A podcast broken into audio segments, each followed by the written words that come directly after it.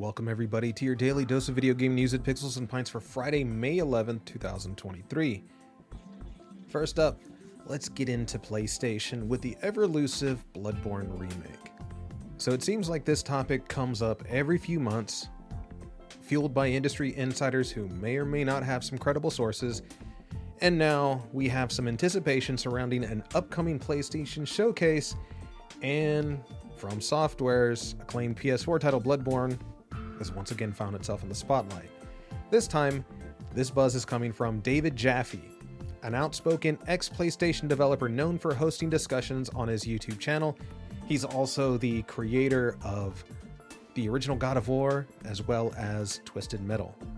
In a recent episode, Jaffe mentioned that he had heard about a Bloodborne remake or remaster, something like that, sparking fresh speculation online. Jaffe doesn't claim direct knowledge of the project, but his words have ignited the hopes of so many. Social media platforms, particularly Twitter, have been buzzing with quotes from the show, uh, and various gaming accounts and insiders have chimed in. It's also worth noting that rumors about a Bloodborne remake or remaster have circulated for years, but there's never been any concrete evidence to support them. Now, a return to Bloodborne would make sense for Sony considering the game's popularity and commercial success. It has been eight years since the action RPG first hit players on the PlayStation 4, but there hasn't been anything to hint about a remake coming since then. And of course, uh, Lance McDonald, a well known Souls miner and creator of the unofficial Bloodborne 60 FPS patch, took to Twitter to criticize David Jaffe because he says he's spreading unfounded rumors.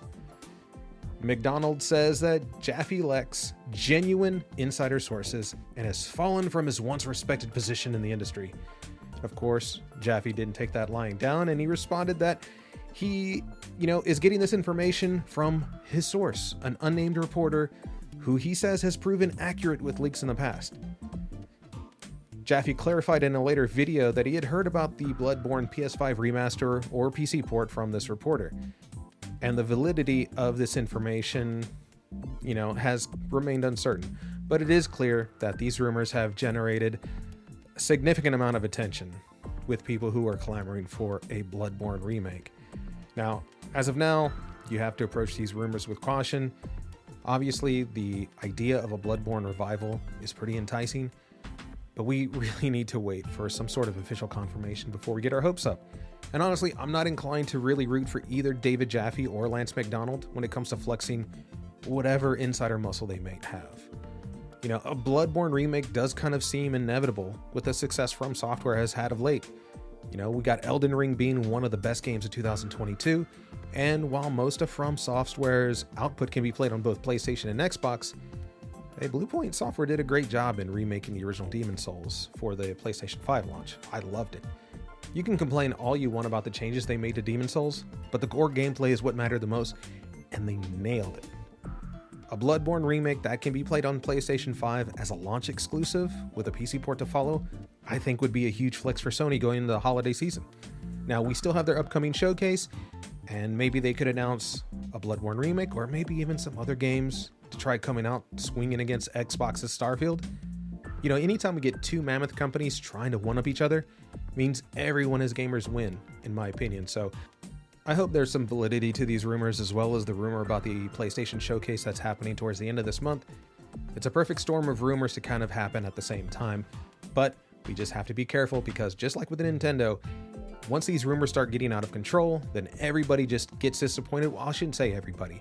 Everybody who's just habitually on Twitter or any kind of forum specifically related to video games, they are just going to be entirely disappointed with whatever showcase or direct or developer direct might happen if all of these rumors just end up being nothing.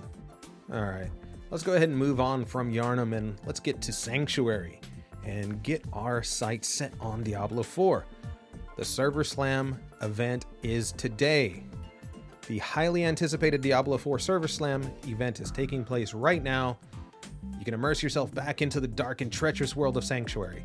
Now, if you haven't already downloaded the Diablo 4 open beta, here's how you can do that.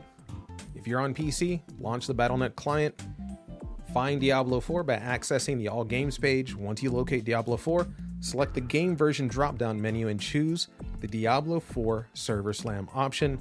Click the blue Install button, and once the installation is complete, click Play to launch it. For Xbox folks, head on to the Xbox Store, search for Diablo 4 Server Slam, and select the download option to get started. PlayStation players, launch the PlayStation Store and search for Diablo 4 Server Slam as well. Also, as a reminder that during the Server Slam event, Xbox Live Gold or PlayStation Plus subscription is generally not required in most regions. Unfortunately for the Germans, a PlayStation Plus subscription is necessary because of the ratings requirement. Now, once Diablo 4 officially launches, an Xbox Live Gold or PlayStation Plus subscription will be required for certain multiplayer features.